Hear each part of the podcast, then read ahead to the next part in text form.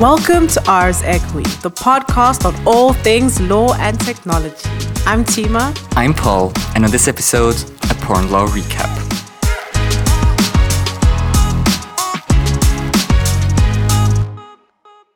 Welcome to this new series of Ars Equi.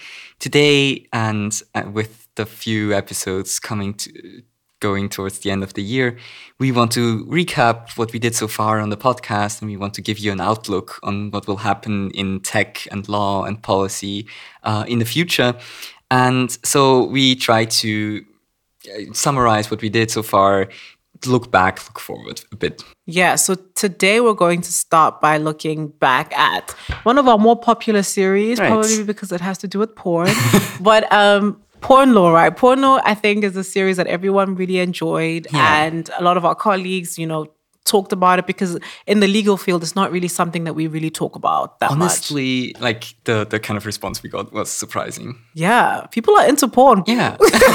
Into porn law specifically. We want the I'm joking. unprofessional. Um, so today we want to kind of do a little bit of a recap of what we talked about Mm-hmm. and talk about what updates have happened in the law, in the entire space, socially, how things have changed since that episode or those series Mm-hmm. of episodes aired. So if you haven't been around already, about a year ago, so it was I think October 2020, uh, we had a whole series about the law of internet pornography, and we looked in a couple episodes at different aspects on this.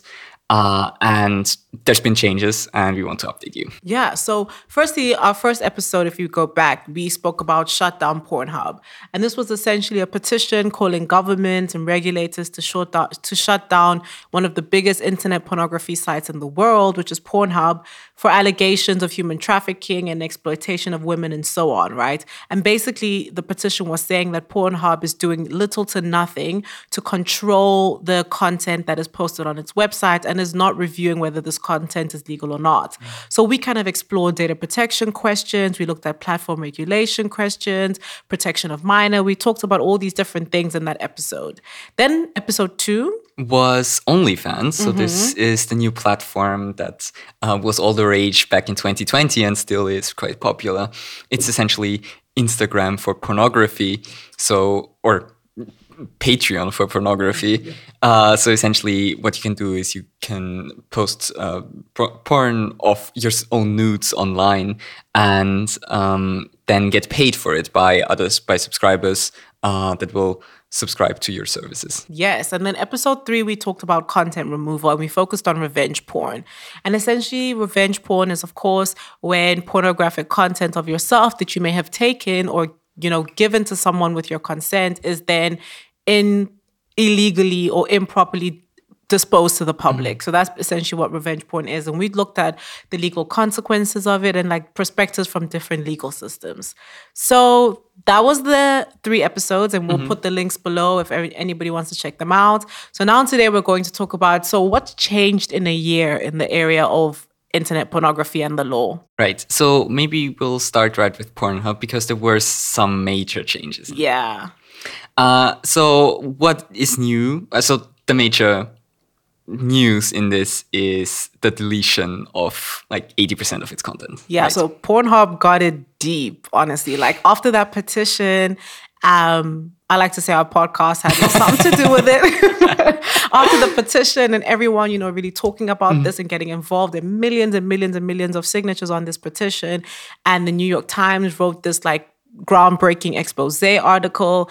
Things got really intense for Pornhub. Yeah. And there was a whole entire investigation conducted that resulted in a lot of loss for the company. So the main driver in this was financial, obviously. Of course. So Visa and Mastercard and also PayPal decided to not offer support on, so not accept payments from uh, Pornhub users anymore. So you can't pay using your credit card or PayPal anymore on the website. Exactly. And then you also had um, Roku, which is like a smart TV multimedia player giant, banning streaming of Pornhub on its devices. And also Comcast severed ties with Pornhub. So Pornhub was losing a lot of money because of the petition and because of people really talking about it.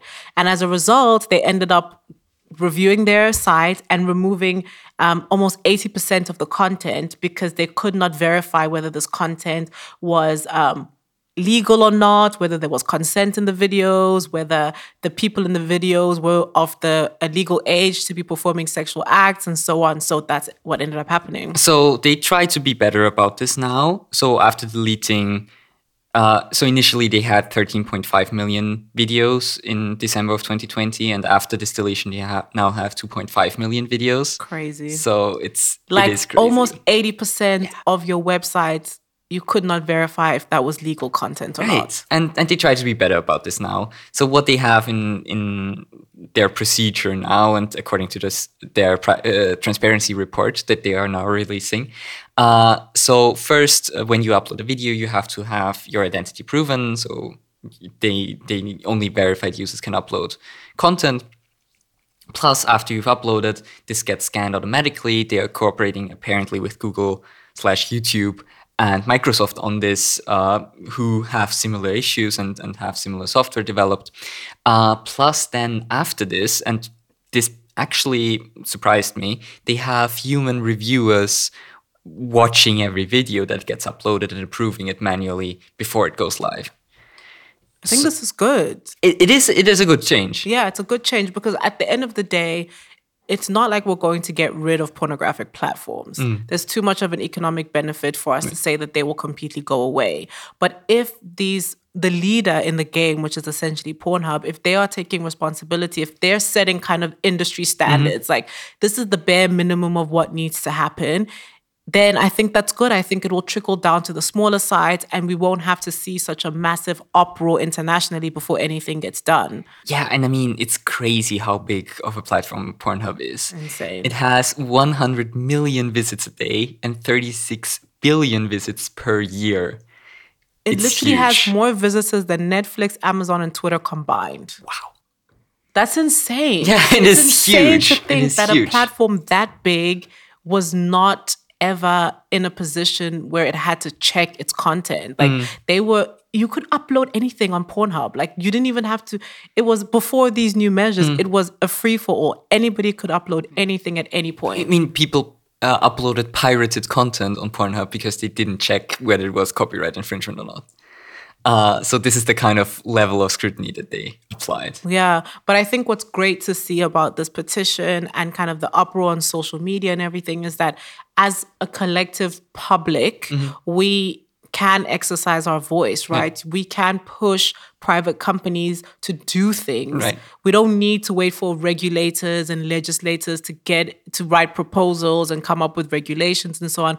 We can individually push uh, companies who depend on our money to make changes that are beneficial for right. us. Right, and even not only like maybe not directly to Pornhub, but yeah. at least via intermediaries. So the credit card companies, for example. Exactly. But I mean, you know, the credit card companies wouldn't have done what they did mm. if there wasn't such exactly. a public outcry. yeah. yeah. yeah. So uh, that was maybe some maybe some stats uh-huh. quickly from the transparency report because I found this quite interesting. They removed 600,000 videos during the year for violation of their terms and services. Mm-hmm. Uh, so, for example, um, illegal content, so child sexual sexual abuse material or um, uh, unconsensual um, videos. Uh, and this is about the same number as they had to take down for copyright infringement. Okay. So this kind of gives you an idea uh, how how problematic this, this the, the platform, the content that they have is. So I mean, we'll we'll keep watching Pornhub, and let's see. I mean, know, that's if... that's a bit ambiguous. oh no. Paul. I'm saying we'll keep watching to see if they implement these measures that they've put in their transparency report. And we really hope that they do. We really hope that, you know, they're able to create a space where things are safe. Mm-hmm. We don't we we want a space where people can access content that they want, mm. but there's also safety measures being put in place. Yeah. So another thing that we discussed in this episode was this age verification discussion, right? right. So uh, what we talked about was that the UK had plans to implement age verification measures on porn websites and this was problematic mm. for several reasons. I mean, we last time we spoke about like the pros and cons, mm-hmm. right? And we said that in in theory, it sounds great, mm. but in practice, it doesn't really make much sense because, firstly, people can always use a VPN to bypass these restrictions. And also, you have social media sites like Twitter, Reddit, um, Tumblr, Instagram, that also have a certain level of pornographic material, and they were not going to be covered by this porn ban, as it was being called. So it was kind of like one of those things where the government was trying to do something, but we we just felt that in practice it wasn't that effective. And and at the same time, it might violate your privacy because you have to um, connect your identity, your real world identity, with you know your porn preferences. Exactly, and that causes a whole range of data protection issues, especially because this data would be linked to your sexual life, your sexual orientation, sexual preferences, and that makes it like extremely sensitive data. And it just it we just said, eh, not not a great idea. Yeah. So I guess they. D- decided that maybe we were right, or maybe other We activists, right. maybe other activists who were saying the same things were right, and the UK decided to go against the scheme. Mm-hmm. So they cancelled the scheme and they decided not to go ahead with it. Um, however, this has had kind of strange repercussions that I wouldn't have guessed would have Right, yeah. happened. But when they decided to cancel this scheme, a number of companies had already dedicated their time and money to developing age verification systems. So there's a bunch of companies, um, Age Checked, AV Yourself, AV Secure, who are basically now arguing that this going against the ban is an abuse of power and that the government did not have does not have the power to decide to completely halt a mm. scheme that they had already put in place and put forward to the public without kind of public consultation and so on. Mm. And also what they should have done was paused it for a little while but not completely canceled the whole thing I mean, this is also like a, an interesting legal quirk because they already had passed the law and are now just refusing to implement it. Exactly. So it's kind of a weird legal situation. Yeah, so it's so now there's a judicial review that has been launched to see if you know the actions of the government were justified when they cancelled the scheme, and also the companies that I mentioned earlier are seeking damages for the loss that they've suffered based on the time and money that they've spent developing these um, age verification tools. Interesting. There is a similar legal case in Germany going on right now because they are trying to. Uh, there's a government office in Nordrhein-Westfalen, I think it was, trying to block Pornhub in Germany for um, potential um, age verification violations. So they are not doing enough to block children from using their site. And what is interesting about this, so what is going on right now is that they try to block it and um, Pornhub and I mean Pornhub isn't explicitly mentioned in the case, but it's three porn companies based in Cyprus. So and So it's implied. it's implied that this is Pornhub and a couple of others are based in Cyprus as well. Um, and so now they, they filed an emergency injunction against this. This took one and a half years, this emergency case. Um, and now on the 30th of November, the a court in, in Düsseldorf tried, uh, decided that um, this ban was okay, or at least uh, dismissed this this emergency injunction. So, but the the procedure is still ongoing, and it's not banned right now.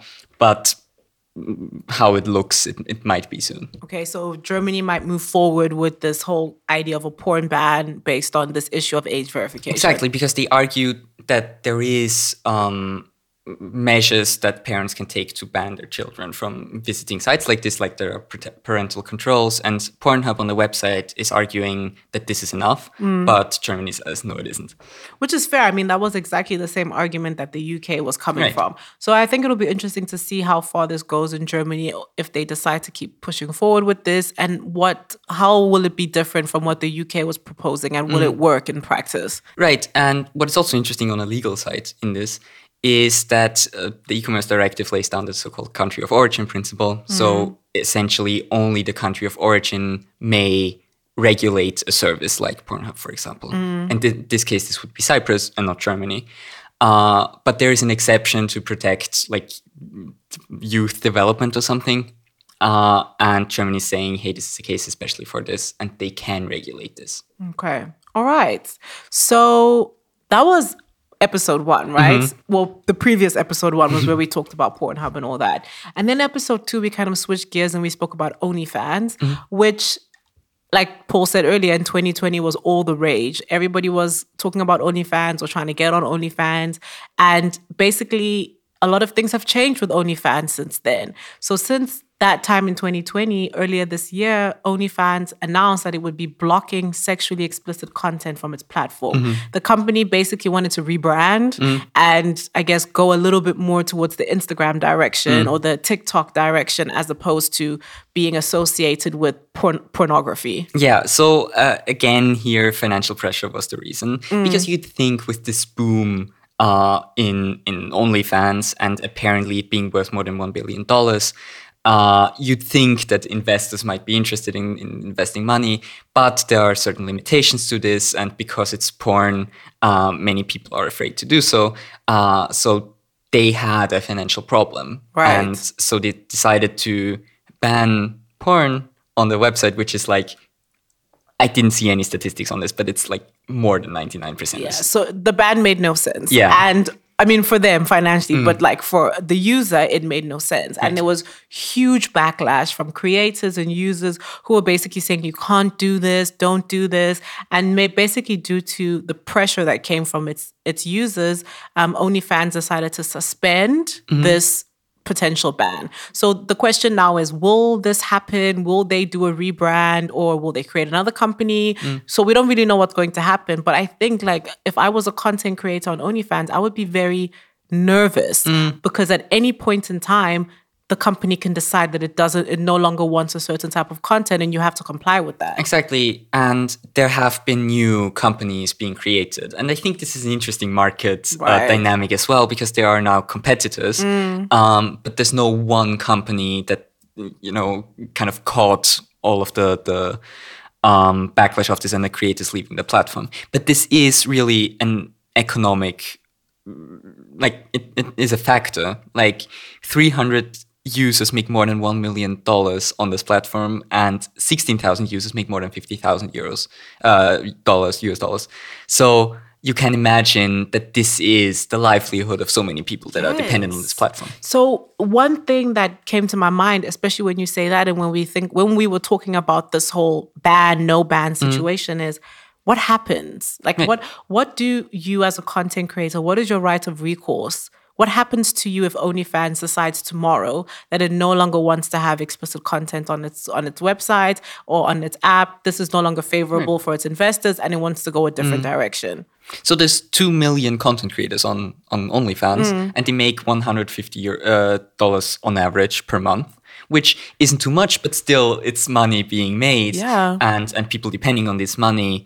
Uh, and and this is something that we see um, in in other platforms as well. Like we see this on Uber, for example. Yeah. Uh, so the, the the kind of headline of this is platform economy or gig economy.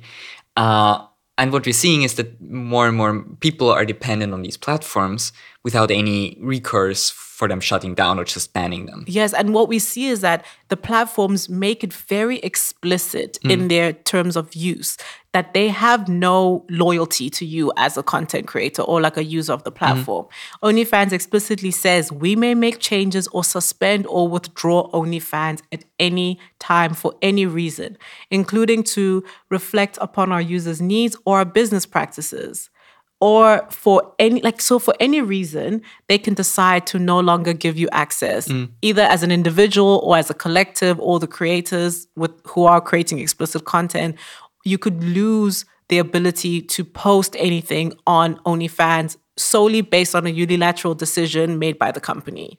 Yeah, and this makes you think what would happen to the content if uh, the platform decided to shut down or reduce the the um, or to ban at least pornographic content because this content is valuable. There's 100%. billions. There's two billion uh, dollars being made on this platform. exactly So, what would happen? Would they just delete it? I don't think so because what's interesting in the terms of use is that they have this license, and this license essentially grants so you by um, consenting to the terms of use, you grant OnlyFans a perpetual, non-exclusive, worldwide, royalty-free, sub-licensable, assignable, and transferable license, mm-hmm. meaning that OnlyFans can continue to have this license over your content even after your agreement with OnlyFans comes to an end. Or if you stop using mm. OnlyFans, they still have huge rights in relation to your content. So this means that OnlyFans can essentially produce, make available, communicate to the public, display, perform, distribute, translate, create adaptations or derivatives or derivative works of your content, whether or not you're still in contract with OnlyFans or not. So essentially, they can do whatever you want, Yes. whatever they want. Which I mean, it goes very far. It's so wild to me. It's firstly, it's wild to me that anybody who read this terms of use would have con- continued to use the platform. Nobody except for us read it.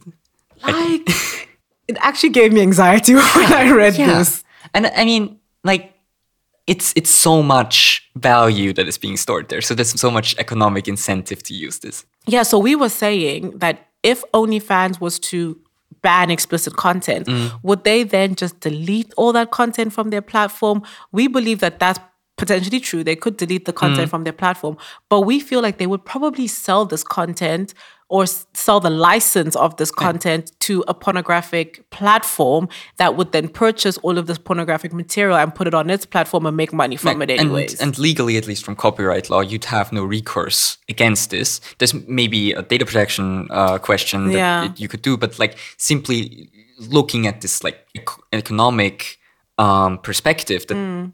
actually copyright law should protect you. Um, there's no not much you can do.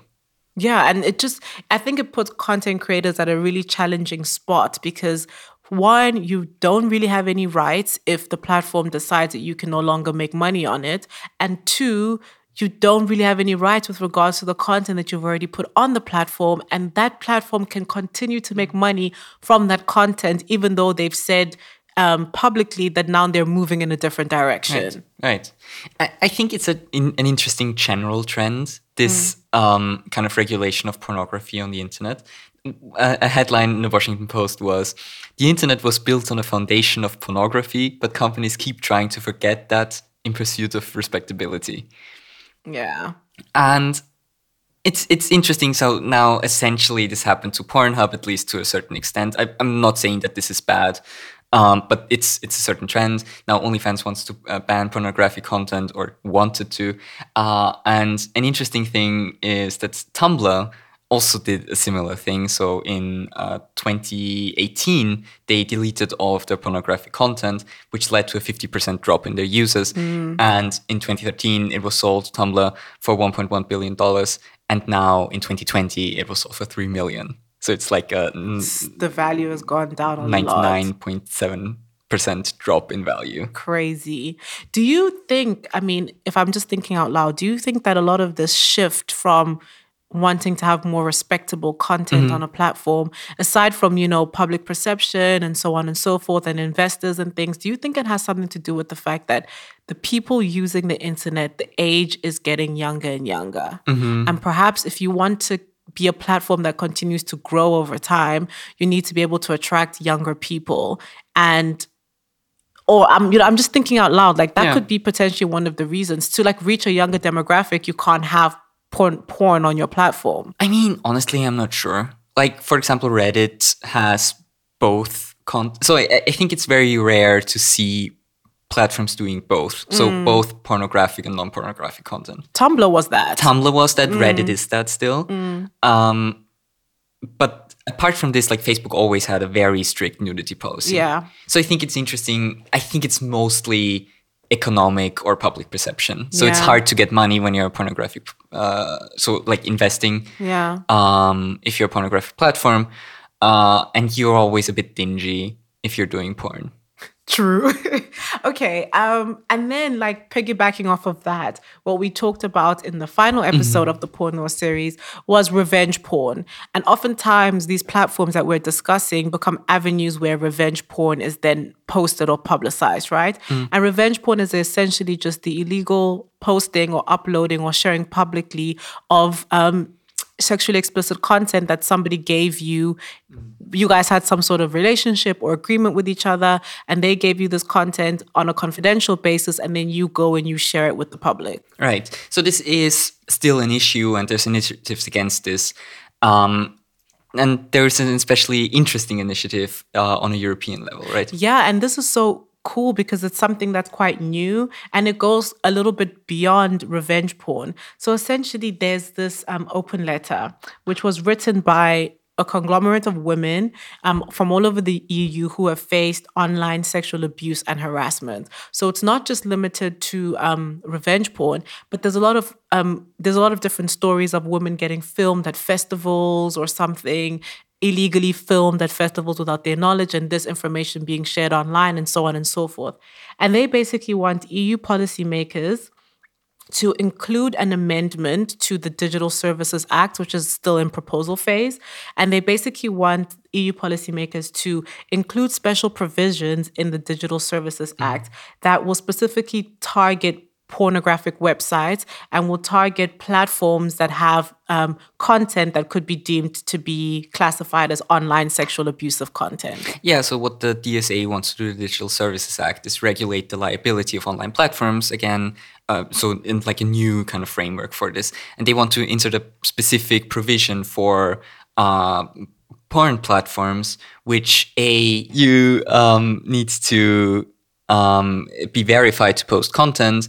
You uh, the platform needs uh, human content moderation that you can um, contact if if you have uh, doubts that something is illegal uh, that something is legal. Uh, and um, there needs to be a procedure for you to kind of contact the platform and claim something is illegal, and they need to check this. Yeah. And I think it's interesting because most of the revenge porn um, legislation that we had so far targets the person who uploads it, which is important, obviously.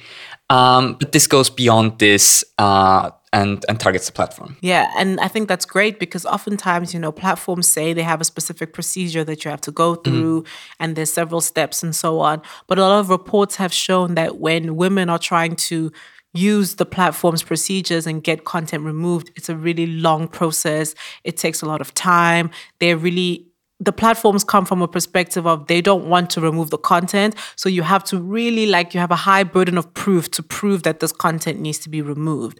Whereas what um, this proposal to the DSA is requiring is that platforms take it for granted mm. that content could potentially be illegal and take steps to review content even before it reaches the point where an individual has to contact them about the content. And if they get content uh, contacted and if they at least uh, show some proof, some evidence that this might be uh, uploaded against your bill, then they have to remove it within at least 48 hours or they would be held liable for this.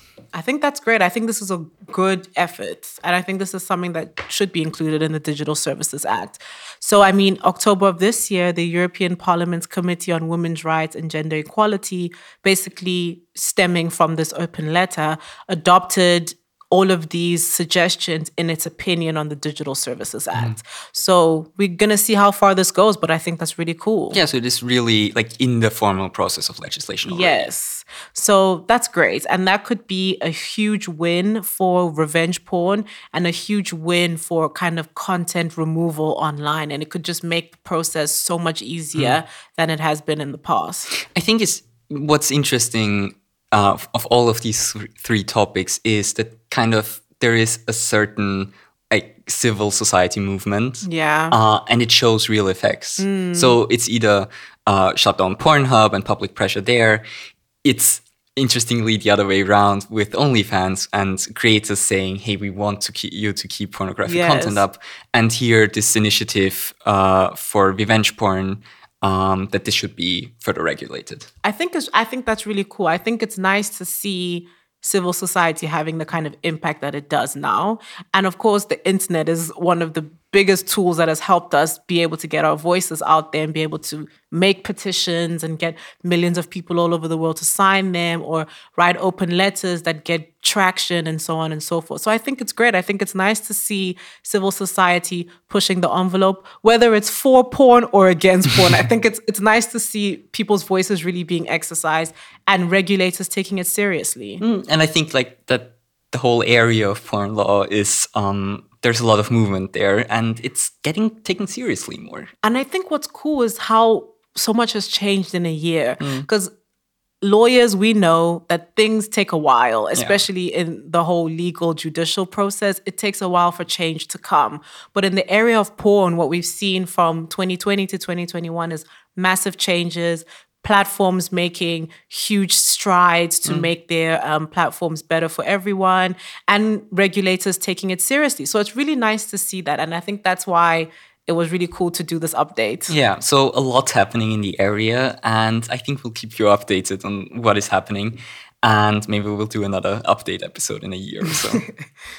All right. So thank you guys for listening. We'll be back with another episode coming soon as we round off and wrap up this year of Ars Equi. Thank you for listening. Bye.